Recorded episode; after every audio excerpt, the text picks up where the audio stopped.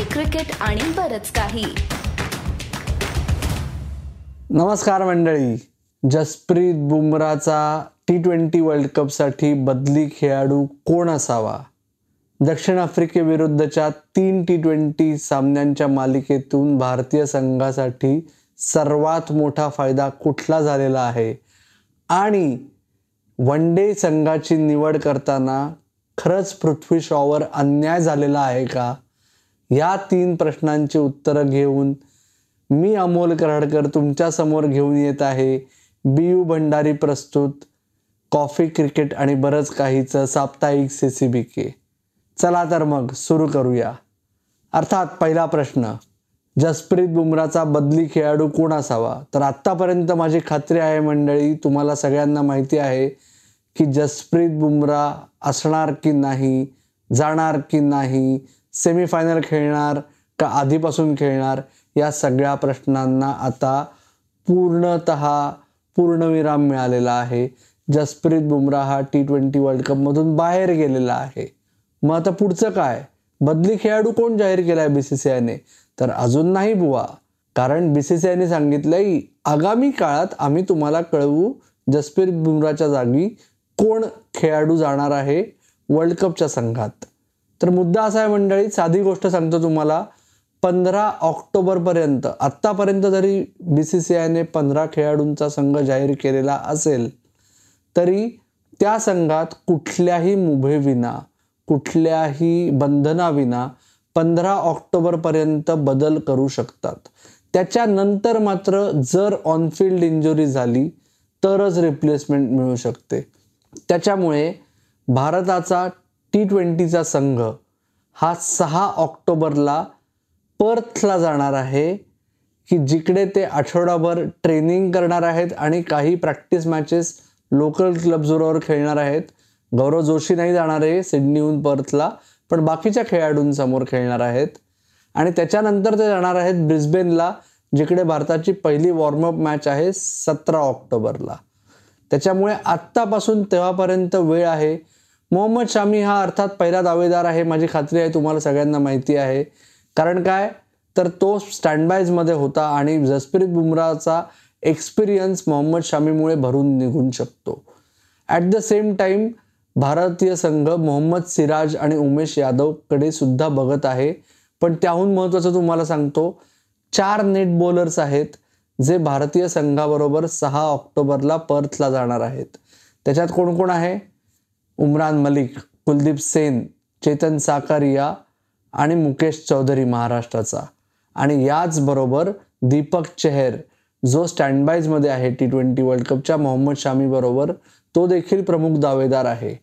तर या सात गोलंदाजांमधून सर्वात चांगला कोण होऊ शकतो? माझं स्वतःचं मत विचाराल तर मी म्हणेन कुलदीप सेन. कारण माझं असं म्हणणं आहे की जसप्रीत बुमरा हा फक्त अनुभवी गोलंदाज नाही आहे तर तो एक्स फॅक्टर आहे. तो भारतासाठी त्याची जी चार षटकं आहेत ते वीस ओव्हर्समध्ये तो कुठल्याही स्टेजला टाकू शकतो. या पद्धतीचा गोलंदाज आहे आणि त्या याच्यात तुम्ही म्हणाल मोहम्मद शामी तर सपाटून मार खातो.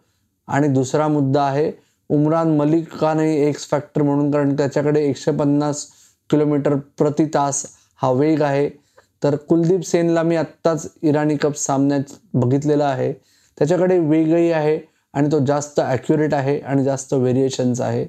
आणि तो टी ट्वेंटीमध्ये गोलंदाजी किती चांगली करू शकतो हे त्यांनी आय पी एलमध्ये दाखवून दिलं आहे जर भारताला एक्स फॅक्टर हवा असेल की जो विकेट टेकिंग गोलंदाज जो नाही आहे आत्ता असं साऊथ आफ्रिका सिरीजमधून वाटतंय तर कुलदीप सेनवर मी बेट लावेन.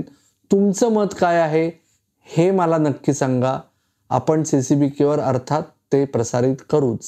पुढचा मुद्दा जो आहे की दक्षिण आफ्रिकेच्या तीन सामन्यांच्या टी ट्वेंटी मालिकेतून भारतीय संघासाठी सर्वात महत्त्वाचा मुद्दा कुठला असेल तर ते मी तुम्हाला सांगतोच. त्याच्या आधी घेऊया एक छोटासा ब्रेक तर मंडळी टी ट्वेंटी मालिकेतून माझ्या दृष्टीने सर्वात मोठा मुद्दा कुठला आहे? K L Rahul.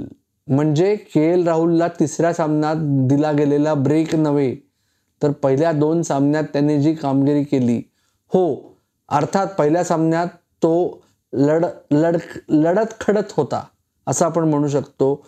खूप लटकत होता.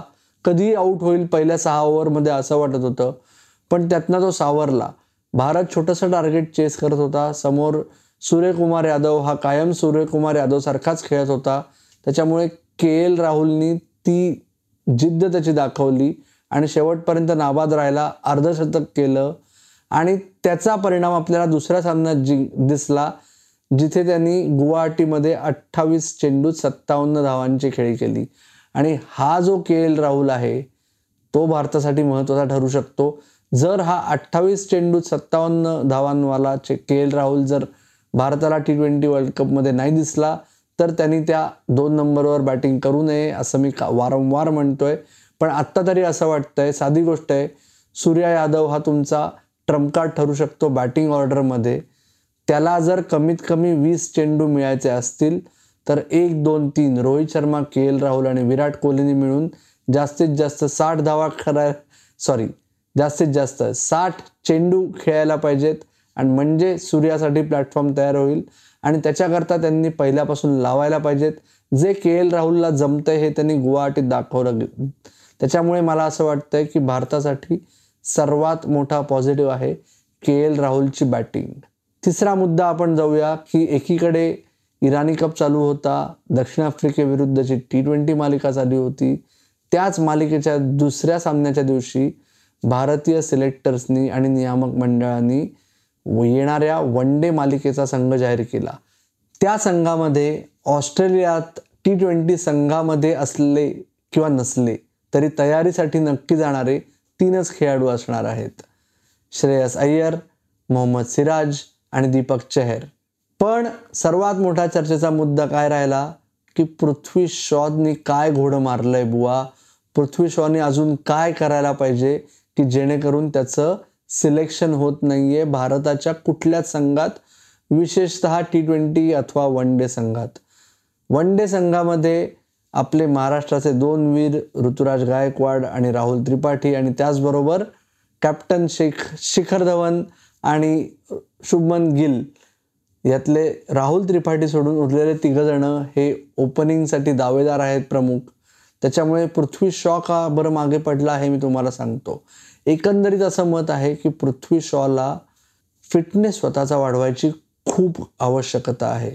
पृथ्वी शॉ हा आजच्या घडीला जे योयो टेस्टचं बेसिक प्रमाण आहे नॅशनल क्रिकेट अकॅडमीमध्ये भारतीय संघासाठी कन्सिडर करण्यासाठी जे आहे सतरा पूर्णांक एक दशांश ते पृथ्वी शॉ आत्ता तरी पार करू शकत नाही अशी अवस्था आहे. असं सर्व निवड समितीतल्या सदस्यांना वाटत आहे.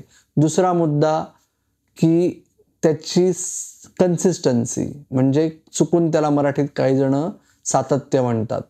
पृथ्वी शॉ हा झटपट धावा करतो पण तो मोठ्या धावा करत नाही आणि तो सातत्याने करत नाही. येस त्यांनी दोन हजार एकवीस विजय हजारे ट्रॉफी गाजवली. त्याबद्दल तुम्ही आपल्याला आदित्य तरेंनी ज्या गप्पा मारलेल्या आहेत आपण त्याच्याशी आय पी एल उवाच्यामध्ये त्याच्यात पृथ्वी शॉबद्दल विशेष सांगितलेलं तुम्ही बघू आणि ऐकू शकालच.